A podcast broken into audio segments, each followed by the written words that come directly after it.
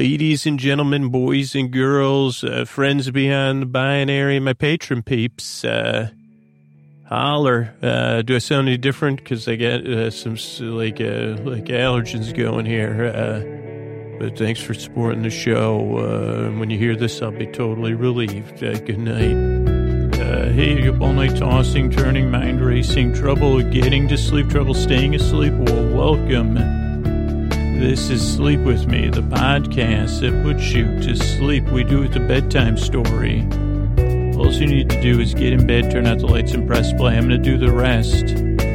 What I'm going to attempt to do is create a safe place where you can sit aside whatever's keeping you awake, whether it's uh, thoughts, feelings, uh, physical sensations, uh, travel, noise, whatever's keeping you awake. It could be like a litany of things, uh, or it could be one thing but whatever it is, I'd like to help. So I'm going to create a safe place. I'm going to kind of smooth it. I'm going to sweep it. I'm going to dust it, uh, feather it, feather it like with a duster. But no, totally. Everything here is uh, extra hypoallergenic. Uh, and, you know, we'll have humidifiers, dehumidifiers, uh, personal comfort zones, believe it or not, uh, all those things. Uh, but really, what I'm that, that's kind of an example of uh, a safe place. But what I'm really going to do is I'm going to send my voice across the deep dark night.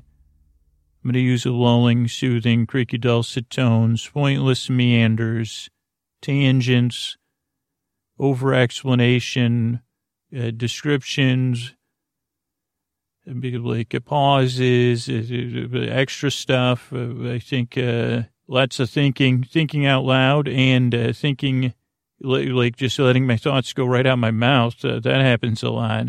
You see, was that a butterfly? Was that in, like uh no, that was one of your thoughts, uh, Scoots. Uh, wow. So some, sometimes my thoughts turn into butterflies. That's probably good news.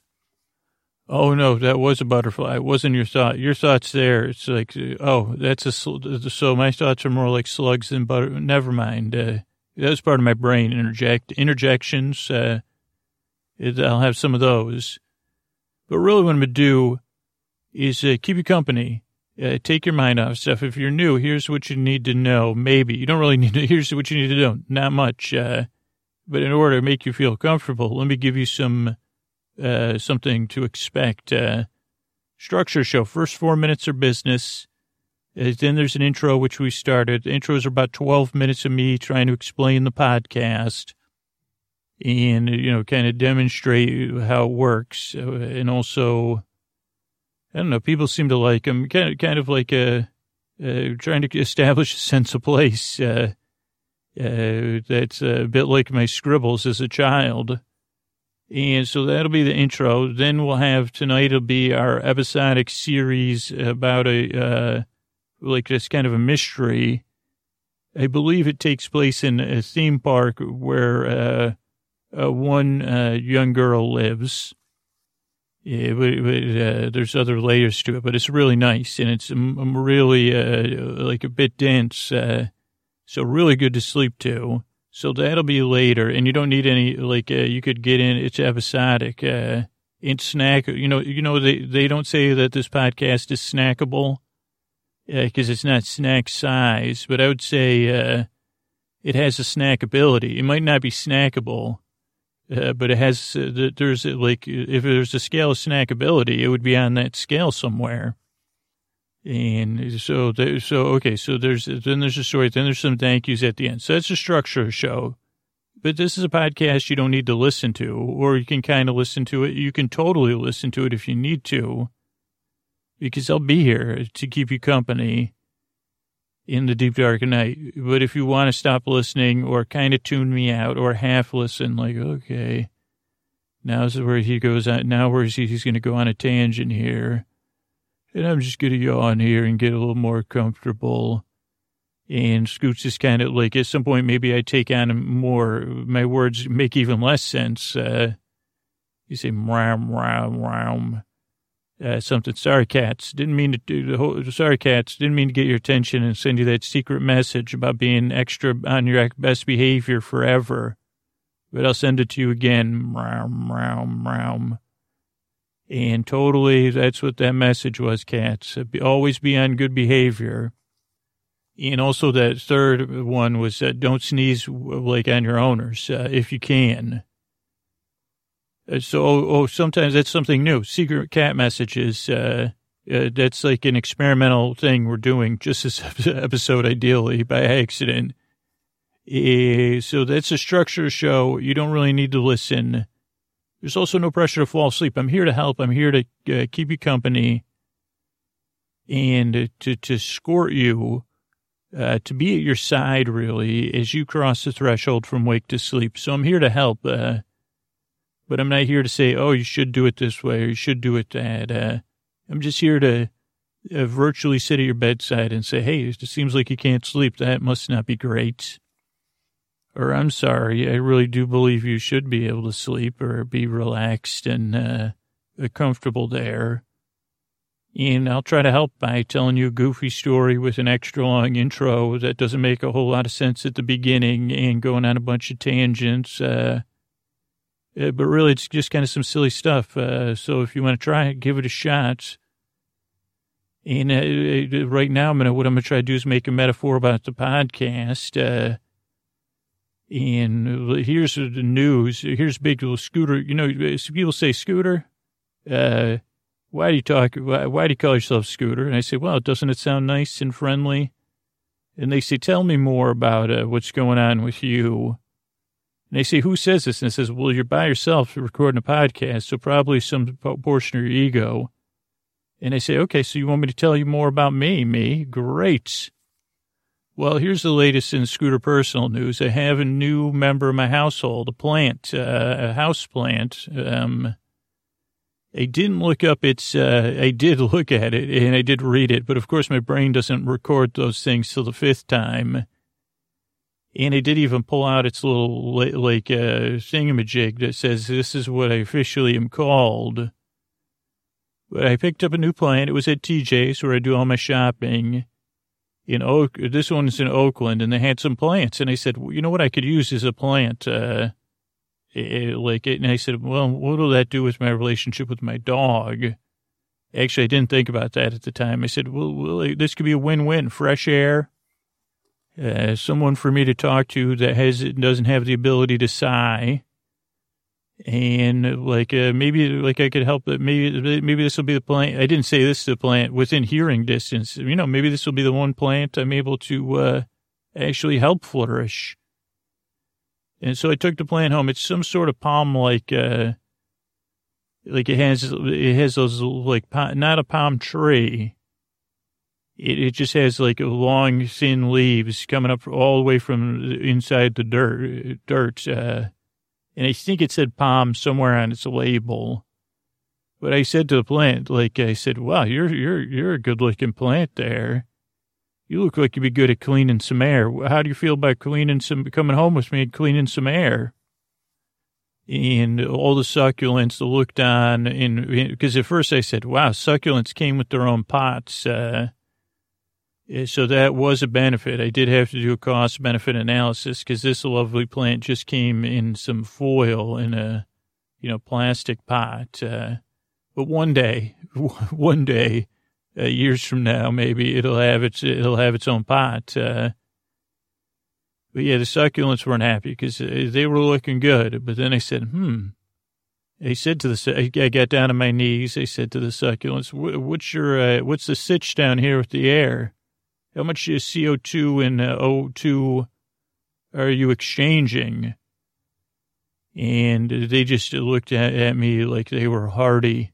I guess I maybe confused their hardiness for haughtiness. And then the wind blew in like a summer breeze in the winter, and it blew through the the hair hairstyle, like like the hair of a moss-based woman that I once fell in love with, uh, but different because these were like uh, longer and straighter strands of palm. And I said, wow, excuse me with your purple foil.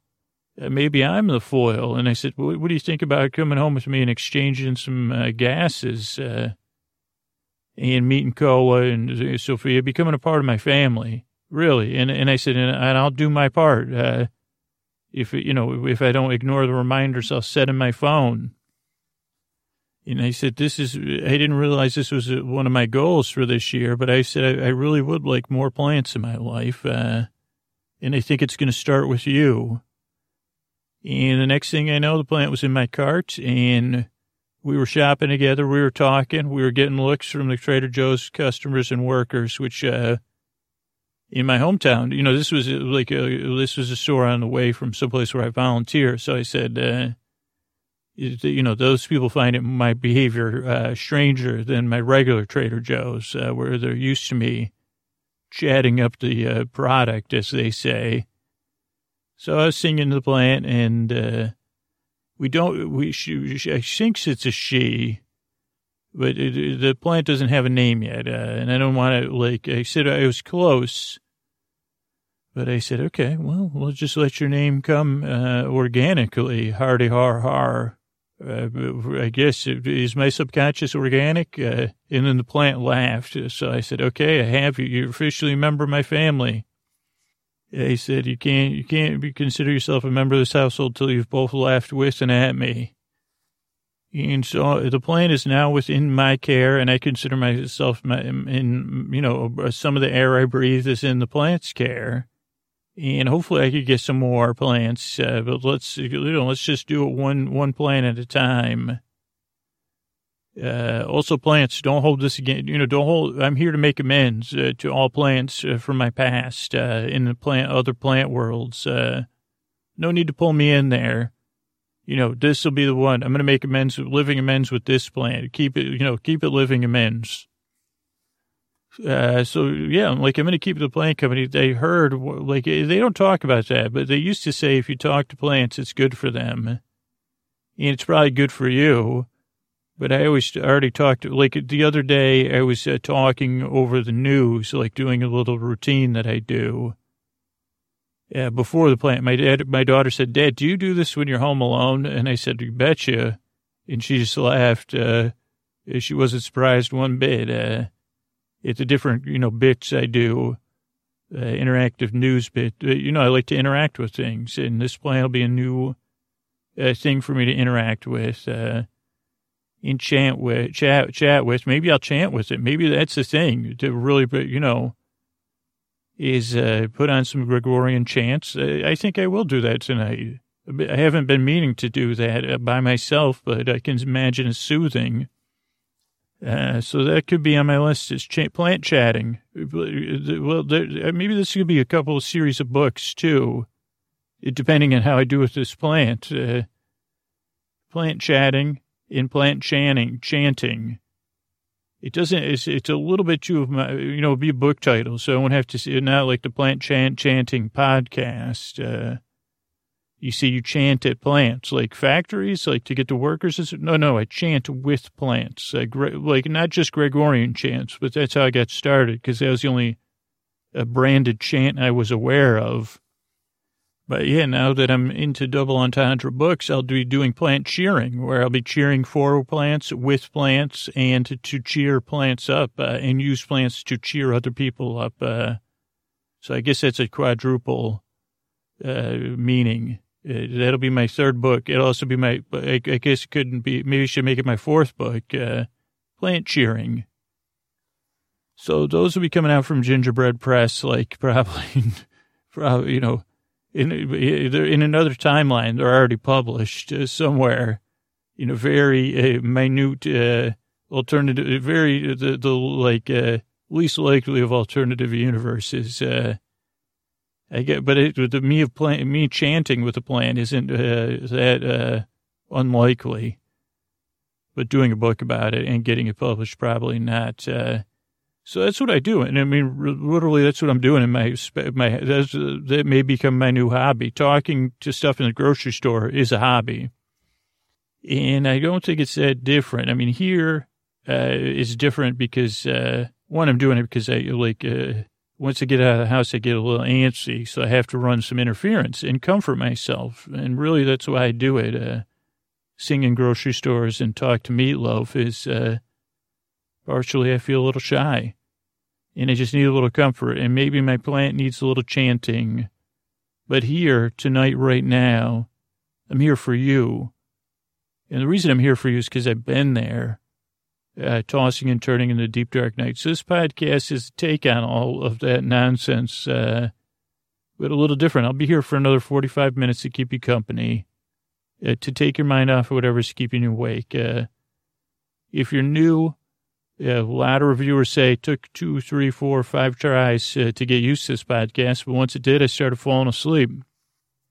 And there's listeners that I hear from on a regular basis that don't fall asleep. So if you can't sleep, I'll be here too. And that's it. Uh, give it a few tries. It doesn't work for everybody, but I appreciate you. Really, I do. I appreciate you trying this podcast. Uh, and I work very hard. I yearn and I strive because I really want to help you fall asleep. Uh, all right. Thanks for coming by. Uh, hey, everybody. Welcome to our ongoing uh, episodic story. Uh, that doesn't have a title, and I don't think it's going to get one, uh, just because I haven't found one. But I'll give you the premise. The premise is hidden within it, uh, and it's it's a nice little dense little story to sleep to.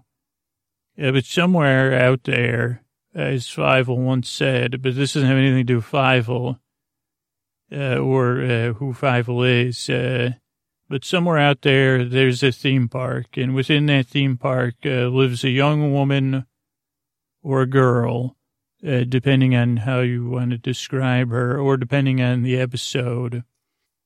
Uh, tonight she will be a girl, a girl, a girl, age where you could say, well, that's a girl. but you could say, I don't know, but, and that's all you really know, you need to know to be lulling it won't be, it won't be, there will be very few thrills or chills, uh, cause it's, uh, well, I don't want to tell you any more than that. Uh, uh, it's not cloaked in mystery. It's cloaked in a foggy imagination. And to transition us tonight, I wanted to go to Wikipedia's uh, article about the gold rush. Uh, which is a discovery of gold, sometimes accompanied by other precious metals or rare earth minerals that brings an onrush of miners seeking their fortune. Uh, major gold rushes took place in the 18th century in Australia, New Zealand, Brazil, Canada, South Africa, and the United States, and smaller gold rushes took place elsewhere. Uh, the wealth that resulted was distributed widely because of reduced migration costs and low barriers to entry. While gold mining itself was unprofitable for most uh, diggers and mine owners, uh, some made large fortunes, and the merchants or transportation facilities also made large profits.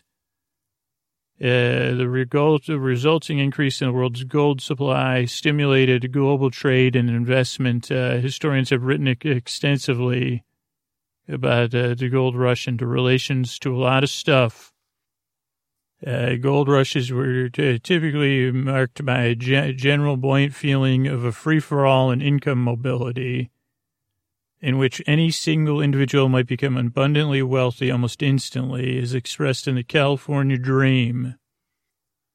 Uh, gold rushes extend as far back as the Roman Empire, uh, where gold mining was described by Pliny the Elder and probably back even further. The life cycle of the gold rush uh, usually starts with a transition uh, through progressively higher capital expenditures with larger organizations. And it may also progress from high view, unit value to low unit, unit value minerals, uh, gold and silver to base metals. Uh, it typically begins with the discovery of a placer gold by an individual uh, and the gold may be washed from the sand or the gravel by individual miners with little training.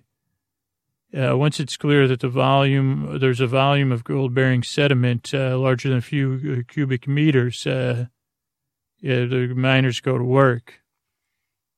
Uh, the California gold rush of 1848 to 1505 in the Sierra Nevada captured popular imagination and led to the settlement of California by Americans and the rapid entry of the state into the Union in 1850. Also, it has stimulated a worldwide interest in prospecting for gold and new rushes in Australia, South Africa, Wales, and Scotland. And it also spread throughout the United States. Uh, so it's a little bit about gold rushes uh, which are typically uh, spurred on or symbolized at some point by flowing water either in a stream or a sluice, uh, flowing uh, gently, gently, gently. I'd wondered how long it would take you to arrive uh, here to see me. I wondered if I would be the last uh, attraction you would come in contact with. Uh, I knew I shouldn't be the first, uh, for you wouldn't have fully appreciated me, the complexity I had to offer. Turns out I wasn't the last, uh, but I was skeptical you would even understand uh, the depth of what I could teach you. Uh, the full ex- uh, range of experiences I had to offer uh, as you navigated my twists and my turns, my stories. You know, some of those other attractions look on me with a jealous eye a jealous air. And I didn't even know if you bring bring that along with you that you would presuppose, but I presupposed anyway that you wouldn't understand. How observant were you? How observant could you be? Of course, it was an easy story for you uh, to observe, but would you understand what I wanted you to understand about negotiation, about give and take, about passivity and uh, taking control, about all or nothing or slumped shoulders. But as I observed you and heard about you, through the attraction grapevine, we'll call it, those attractions that uh, aspire to speak with me, you uh, didn't bring your own agenda. You developed your own agenda while you were here. A caretaker had preceded you and was able to do a lot of uh, uh, upkeep and uh, putting things back in order. Uh, they'd been doing some maintenance anyway, making sure my tracks uh, were lubed and working on my tronics and my turns uh, tightening bolts. Now, my lift mechanism, I wasn't sure why that wasn't fixed, whether it was too much work or not worth it, but I found it helped with my skepticism about you. Without a lift mechanism, would you be up to the task? Uh, could you make the mine cars move on your own? Did you have the energy? Did you have the strength? And did you have the intelligence to even realize it? And of course, the caretaker checked all my water features. Most importantly, the pools of water, seemingly stagnant, uh, that the founder had seen so certain uh, to, to slow or stop uh, the motion of the cars, uh, the mine cars water brakes, uh, so brilliant, so original, uh, to slow down the forward momentum of the vehicles. Uh, the water would need no repair, for it did its own work. Uh, just needed to be at the set level, and the caretaker ensured that. Uh, what foresight the founder had for that, and uh, in helping develop uh, the depth of my story. Without no waters, there would be no breaks. I guess I could have more than one meaning here. I also wondered if you would ride the rush, as they say. That's what some of the children would say. Are you going to go ride the rush? When we had guests, more guests than just you. And you're not really a guest at all. You've made yourself quite at home. But I didn't know if you had it in you to ride the rush. Would you watch the rush or ride the rush? Or neither? And you arrived and you sheltered yourself in the loading area for a time. Uh, setting up, it was a nice uh, spring, uh, warm, so the open air, but the cover of the loading area. It sheltered you from the rain, but the breeze kept you cool at night. And you sat there for a time. I don't know if you were watching me or I was watching you, but then you set out on the track, uh, and I had to laugh because you headed off in the wrong direction. But it, uh, I guess I couldn't be too judgmental because it did make sense. You headed right into town, a western town, which, you know, was just a false front, which you would know. I guess you didn't know that when you first set out, uh, and your hand would play another part in that. Uh, and that was the first town you encountered, uh, which I said, hmm, this will be interesting observing her. And you looked at the schoolhouse uh, from the outside. And, uh, you know, the caretaker had some of the audio even working there, which was just sound effects uh, uh, that your location triggered. So when people were waiting in line, they could hear the children studying and you tried to rush in, but there was nowhere to rush to other than the front of the schoolhouse and the front of the clinic. The dentist with the big wooden uh, dental uh, a tooth, I guess they call it, uh, hanging from the front door as a sign. Uh, the saloon with its music. If you listened closely, you could even hear on the second floor of some of the buildings, you know, music lessons and parents talking to children, hours and hours of audio, so the guests would always be surprised. Different discussions in the saloon. You could sit there and listen to Bernie uh, talk to Ray about the quality of the ingredients, or the quality of the piano playing, the hotel, the hardware and mining store, a peaceful uh, place for people to go and uh, celebrate how they believed uh, things would be.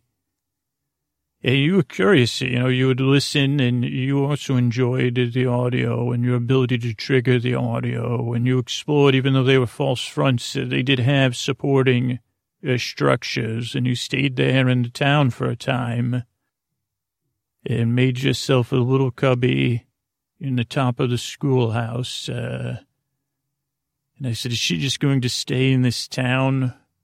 Uh, and part of me was a little disappointed, but it didn't take you long to venture beyond the town, along the track still.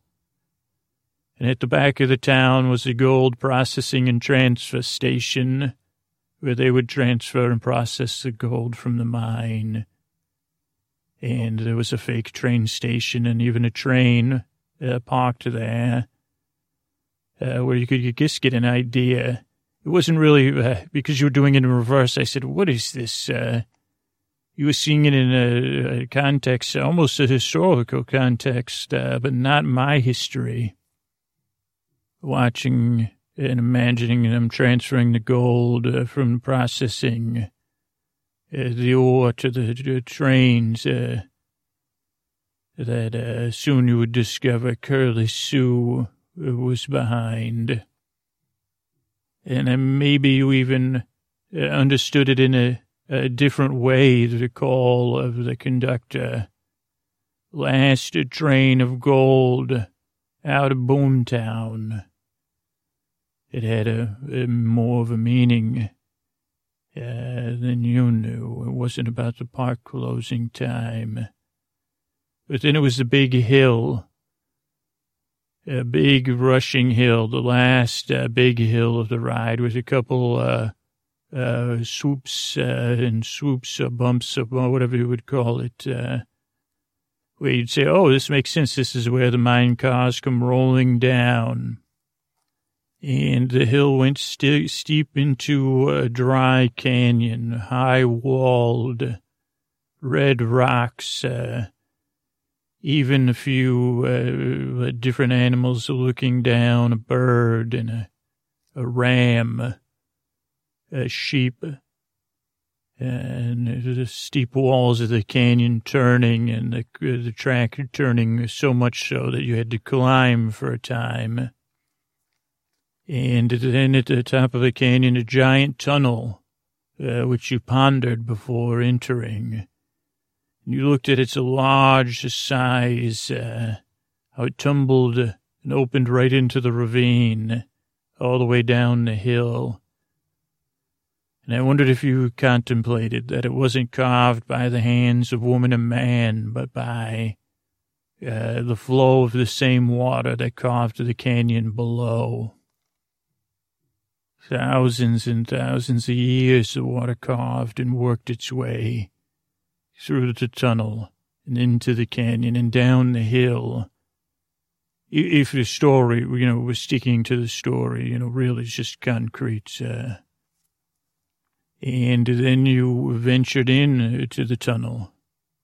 No water flowed there except for a trickle at the bottom, but the air was moist. Uh, and it got your attention. Why was the air? Well, I guess the water was trickling at the bottom of the tunnel. And there in the tunnel, you saw where uh, different holes branched off, and these holes were carved by human hands. And the tracks uh, weaved in and out of uh, uh the different uh, tunnel offshoots, uh, the mine. This actually was the mine branching off from this water carved tunnel. And even where the track uh, split and doubled back, uh, so that for a time the ride would go in reverse. None of this, they said, oh, she doesn't get any of this. Uh, but you chose the left track, uh, so you kind of missed some of the side, uh, side portions of the ride. And you climbed up uh, to the top where uh, the peak of the ride where there was standing overlooking a valley, uh, which forced perspective made it look like it was miles and miles away and you were so high up. It really was the, the, the top point of the ride.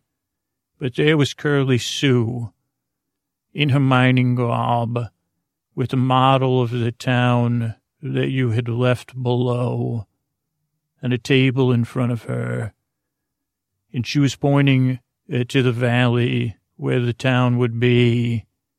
And you could even see, wait, I didn't come from there, but it almost looks like I did, this forced perspective. You climbed in, climbed down into the valley uh, to see that it wasn't hundreds of feet away, but it seemed as if it was. That's called forced perspective, my dear. But you, you, I guess you forced yourself to get to the perspective in Curly Sue was operational, you didn't, you realized you had to push down on a part of the track to activate her, talking about her vision for the town and pointing to a giant gold nugget that would make it possible. And there was other residents there smiling at Curly Sue's smiling face. Uh, and then you headed further along the track uh, and you caught your first view of a dam. Again, using the perspective and also the actual height of the ride uh, to make it even seem further away.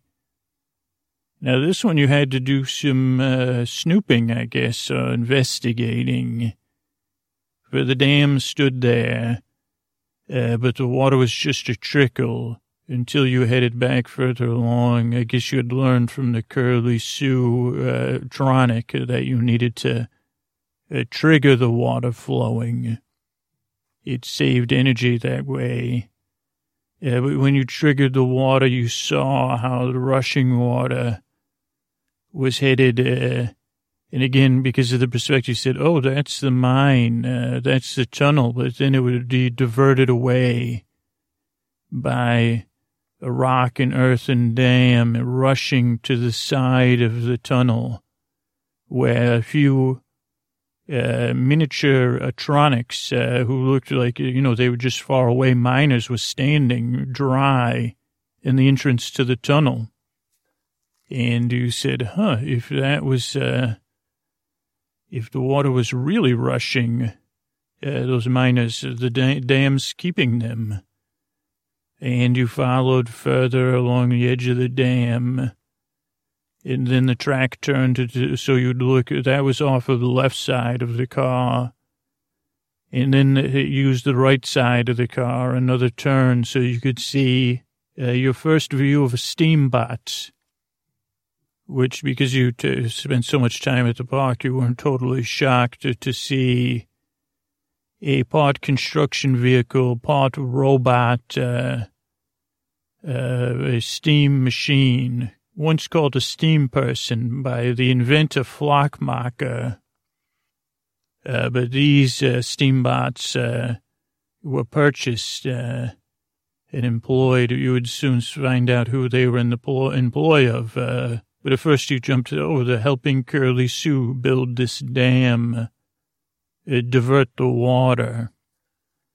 And if, as you traveled a little bit further on, you saw, and again, you had to trigger this, uh, but the steambots uh, pushing uh, the top of a mountain uh, off into uh, the valley uh, to begin the mining process. A very uh, fancy and interesting effect with projection.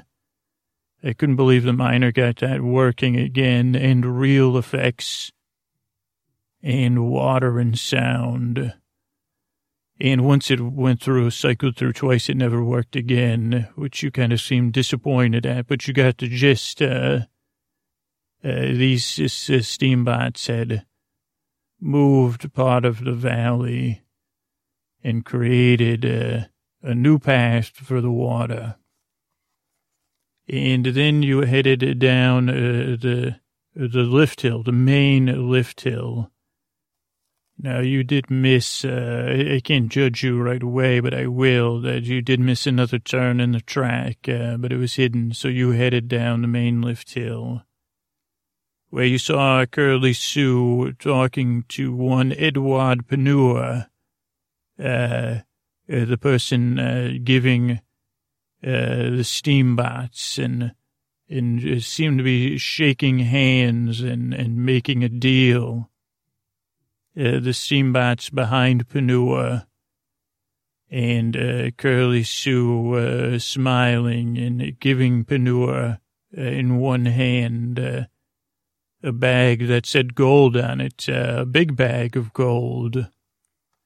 And even further behind Curly Sue, it was dramatically enlarged, but it was two sets of contracts and you studied them, and, and actually the uh, the creators, the, the engineers had uh, put a lot of work into the language of the contracts uh, uh for immersive purposes uh, to create a superior attraction uh, than I am.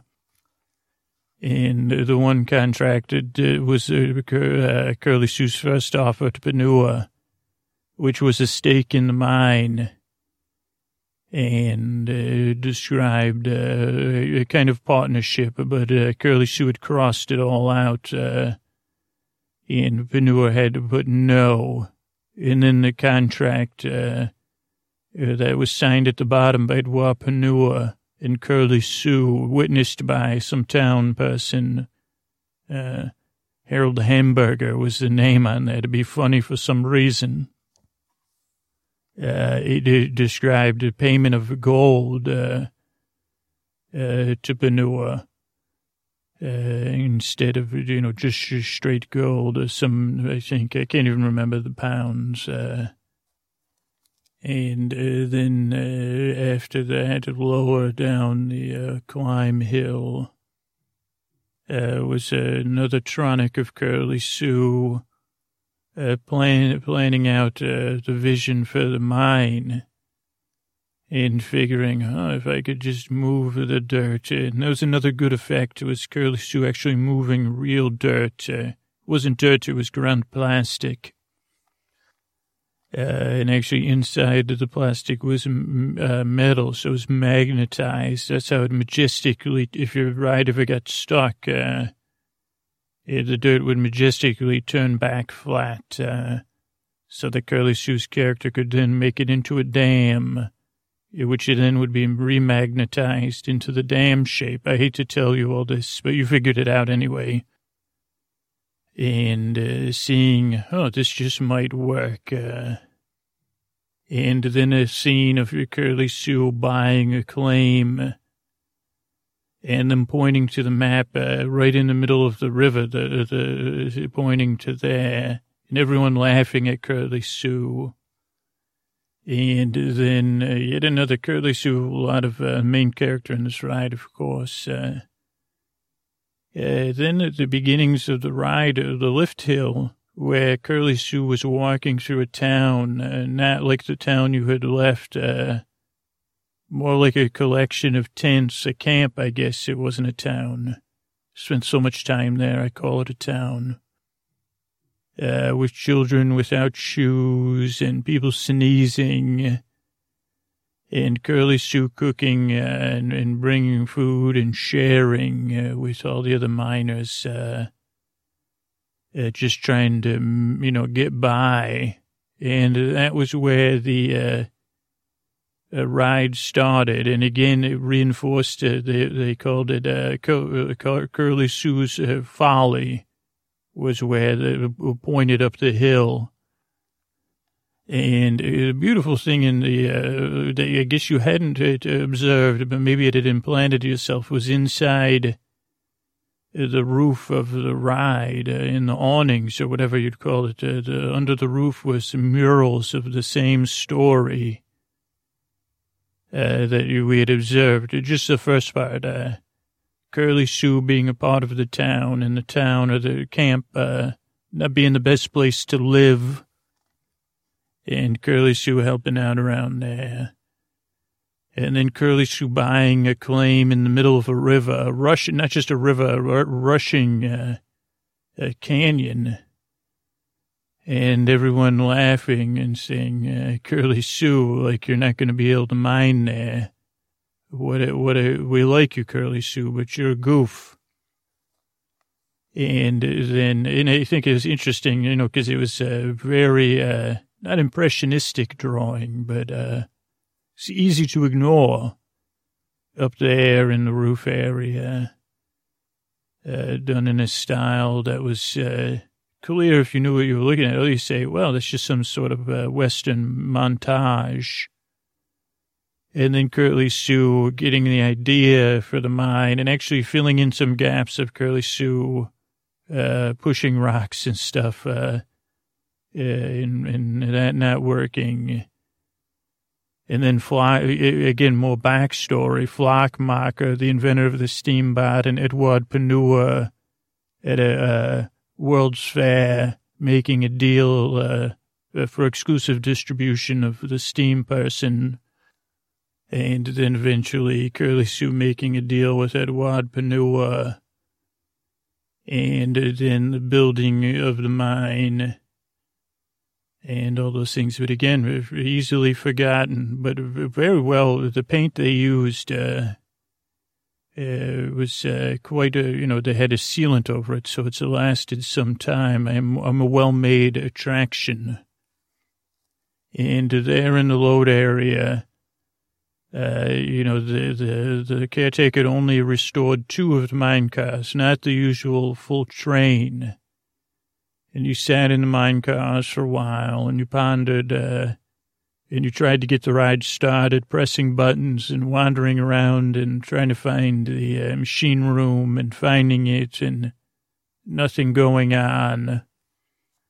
You could see the power running to the the tronics and the audio and things. Uh, and the big water pumps, uh, which you kind, of, kind of said, huh, what are these big water pumps? Because you hadn't seen everything. You thought you knew it all. Uh, but eventually, after some testing, you realized you would have to push the two mine cars up the lift hill.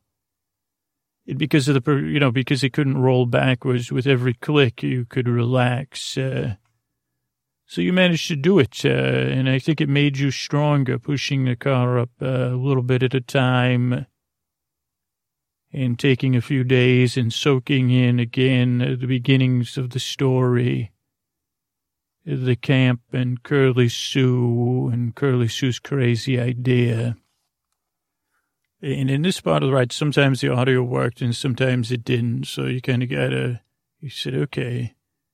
And you liked Curly Sue a little bit, uh, patting Curly Sue on the shoulders and, uh, but, uh, only a pat. You didn't hug Curly Sue. And Edward Panur, I think you, uh, I mean, there was a way, uh, you know, even Edouard Panur's face was constructed in a scowl that, uh, it kept you at guard. And I liked how you, even when you were pushing the cart up, you took time to kind of, uh, you lived in the camp uh, for a time. Those tents actually, obviously, if it's a tent on the outside, it's a tent on the inside. And uh, pretending you were Curly Sue and uh, trying to dress, taking some of the clothes off the, the childrentronics and putting them on. You know, one thing I forgot to mention in the, uh, the, the, the, mural that wasn't there was Curly Sue's initial mining attempts, uh, uh, which kind of explained Curly Sue's a little bit of gold uh, she had to sell, uh, to, to, give to trade uh, with Edward Panur for the steambots. And it was just a rental. I, guess that's not apparent. But uh, Curly Sue's hard work and Curly Sue, you know, trading her kindness and her support around town for tiny, tiny scraps of gold that she saved up. Uh, and finally you got the car to the top and you wondered before you pushed over the hill, you already had enough experience with attractions to know the cart would start to roll. And so you scouted ahead, but you, and that's where you noticed the turn through the doors. Uh, and that it was going in somewhere. And so you scouted out ahead of time and saw that the car turned into the inventor's workshop uh, and went through. And so you figured out you could close. There was also doors on the other side of the inventor's workshop, uh, which you uh, found some sandbags. And you said, well, I'll slow this car down here if I don't want to keep going into the unknown. And that was a, the first part of the ride that was surprising to guess. Uh, it looked like the car was going to go one way, right to Curly Sue's uh, uh, vision for the town and the mine and all that, uh, but it really went left uh, into the workshop where Flackmacher uh, was with Edouard Panur. And Panur was laughing at Curly Sue, and Flackmacher was saying, this is never going to work. Uh, uh, but in you, the ride, the car itself would have to, do, you know, dodge industrial equipment working on assembling the, uh, the steambots and, you know, vats of things. It was a fun part of the ride, and it was in that dark day glow night ride style. Uh, but it was mostly just that more underlying Edouard Panua, uh, which rhymes with manure. And then you even noticed that when you got out to the rock slide part, uh, that's where the car returned to, uh, that it was tilting. And that's why there was a, ride switch. Uh, so you'd feel like you were tilting into the rock slide. And then again, tilting. Oh, no, there's the force perspective, Great Canyon, oh, the ride tilt again. And then a little down and then a little uphill. Uh, which gave the guests a little wee wee woo. Uh, but it would actually, your car got caught on the hill because it didn't have the little uh, drive it needed to just go up a few more clicks. So you had to push it up uh, again up the crest. And then the car ran back down towards Curly Sue's vision. Uh, and then you heard the sound of rushing water. And again, this is when you, the car started to go into the mine. So it did pick up uh, some pace here. Uh, but again, you hadn't explored all this. So it, it, explored where Curly Sue again was telling the miners, don't worry, this uh, dam is strong. It's not going in the, you know, the miners objected, well, what if the mine was to, or what if the dam wasn't to work out? Uh, this whole tunnel would be full of water.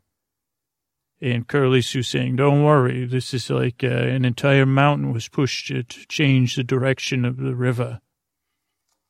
And then there's lots of gold effects. Uh, but you started to notice something again, because the ride was designed to go through this area twice, that a lot of the uh, miners uh, had the steambot. You said, wait a second, there's something else here. But you also got to see, you would go around in a, circle, uh, around a rushing, rushing waterfall, uh, which is very exciting, uh, even for you. And then you said, well, and I said, don't, don't use that for bathing. It's recycled water. And then a few more turns inside of the mine, which really wasn't, we weren't in the mine anymore, but there was Curly Sue's vault, uh, and Curly Sue, loading gold into the vaults and Edward Panua there arguing with Curly Sue. And this is where the story, you know, the gaps in the story you had had. Uh, Curly Sue saying, no, no, no.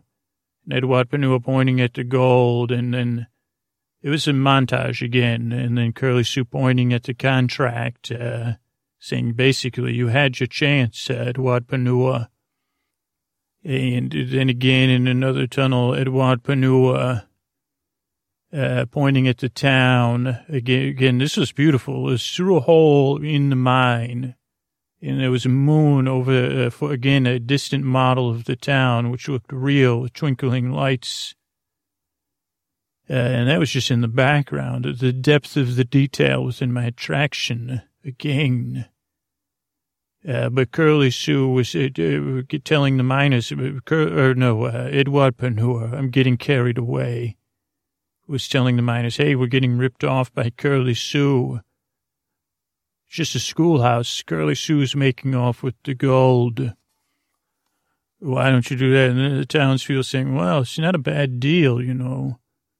A children, a child showing off her fancy, nice teeth, uh, in that, and then Edward Panua just getting frustrated, and the town saying, well, maybe we will, and then the townspeople arguing with Curly Sue. And I loved, uh, you know, another thing I love about myself, my ride, is that uh, none of this was expected, and you missed it all.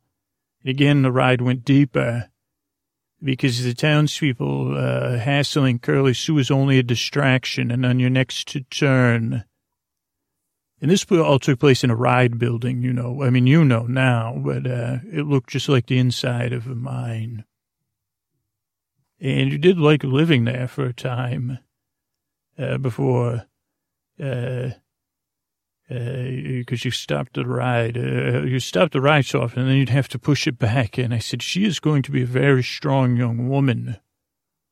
I never thought she'd continue to stop the. I thought you would just ride through it just once uh, first to see it, uh, and of course I assumed you you were stopping it because uh, you didn't want to ride the rush, but you seemed to be getting at the bottom of what the rush really was, and so you would restart it and take your time, your sweet time, I guess. Uh, but you saw how the, the, the distraction of the town versus Curly Sue, the townspeople allowed Edward Panua uh, to do, I guess, the unthinkable, which was uh, to send the steambots uh, to the dam. And again, one of my premier uh, uh, set pieces, I think they call them, of of design and again, a nice uh, full moon night scene of the town at the uh, an opening in the mine that looked out over the valley and the dam, and the townspeople uh, discuss. And this was 2D, uh, but 2D moving pieces. Uh, thematically going along with the style of my attraction everyone arguing with Curly Sue, but then in the backdrop, uh, Edward Panua and the steambots, uh, moving, uh, the base of the mine and the top of the mine at the same time, and Panua laughing, and, uh, and then Curly Sue turning and saying, oh, no, no, uh, everyone in the mine carts, uh, and he said, oh, wait, the perspective of the ride has changed. I am a, townsperson. Uh, and then water spraying through holes, more of a gimmick to spray you in the face or the hair. And the ride twisted and turned till the dramatic exit, uh, back where you had climbed up, but now is much different, for you heard sound effects and real water sound effects uh, rumbling. And then you, you did see, Cur- uh, not Curly Sue, but Edward Panua and the steambots uh, twisted to the left and them getting caught uh, in the water. And then people jumping in a minecart. So he said, well, am I, is this a mirror image or so some confusing things. And then the dramatic portion of the ride, the big hills and turns, but not just hills and turns with water swooshing first ahead of the minecart. And somehow you say, uh, I just missed that water. And then another turn and the water rushing behind you. And then another turn and into the canyon and the big tunnel. And the water actually chugging behind your car and people in, in my heyday could not believe this. And they even said, how is this, you know, a good idea? And the engineers explained it all. Uh, but, you know, just a swift uh, run down the hill to stay just ahead and Curly Sue, you know, you'd see reflection. I, I liked also the shadow effects uh, towards the end of the ride where you would look at the shadow of your car, what you thought was the shadow of the car you were in. It really was a projection of Curly Sue and the townspeople in a mine car getting away. And then racing down the water, uh, bursting, you know, thundering, and you just heading in, in, and then the whole town getting flooded, the water flooding out all the second and first story windows and doors Again, looking like it was going to, just a special effect though. As you broke in the water, the water would slow down the ride. But it was also an oh, oh no moment because as it slowed down the ride, you thought you were going to get swooshed by water coming out of the town's windows. Uh, but really, the water, it was just a sound effect. So, I mean, a look effect. The water was really rushing but it wasn't ever, you know, a little mist on the face, and that was it. And then if you really listened, you you know, you had to pay attention for the final part. But it was the people of the town. Uh, most people were too busy cheering to hear the people of the town say, "Well, Curly Sue, can't you rebuild the town? There's no worry." And Curly Sue saying, "The last gold headed out, uh, and the last train out of town. It was the last payment due." uh, to build the town. My mind's tapped uh, out. But you heard it and you heard it clearly because there was no other guests there, no cheering. And I saw your face go across. And then you rode the ride over and over again as so many guests did. You didn't have to wait in line. You did have to push the car up the hill, so, uh, which probably took longer than waiting in line, but maybe less frustrating and made you much stronger. But you rode it again and again with this cross look on your face, and then you got out of the car too one time.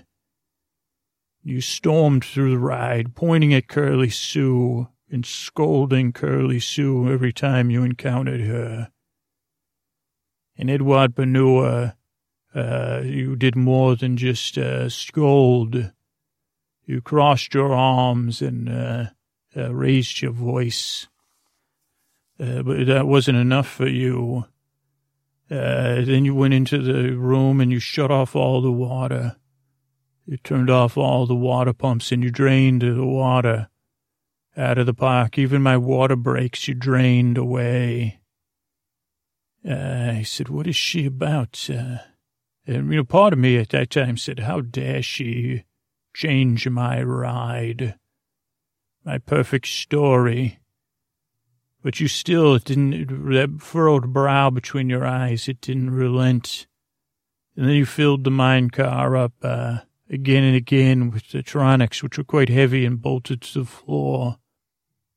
And you ripped all my tronics out, uh, uh, with a frustration It drove you week after week. And you would ride uh, them down to the town where the backup brakes would stop the cart. You wouldn't even be in the cart. You would hop out. You had a little way to jump out. Uh, uh, and then all the tronics would get ejected from the car, and you would put them in the town. And once you had all the townspeople and all the versions of Curly Sue and Edouard Panua there, you started to design. I said, what is she about? She's building out the fake buildings. And you added a table. You took tables and chairs and even a few bathtubs from other attractions. And you put the people in the bathtubs and under the tables, uh, and you scolded them as well. Uh, for not, I guess, for, for, putting up with both Curly Sue and Edward Panua. And you said, you one day, you know, I'm going to wash you all away.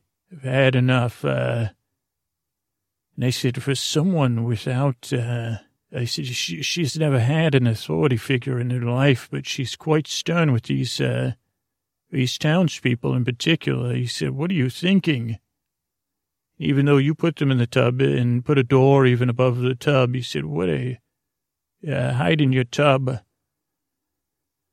And I, I guess I looked at you at first with, you know, dismay, but I learned uh, to have some pride.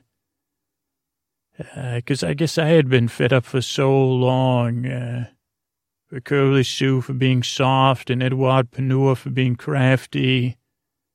The townspeople for falling and swaying back and forth, for not appreciating the town and Curly Sue again with Curly Sue not uh, uh, seeing Edouard Panua for what Edouard Panua was. Uh, as an attraction, I guess they felt the most for the steam people because they said, well, they were just steam people doing, you know, just doing construction.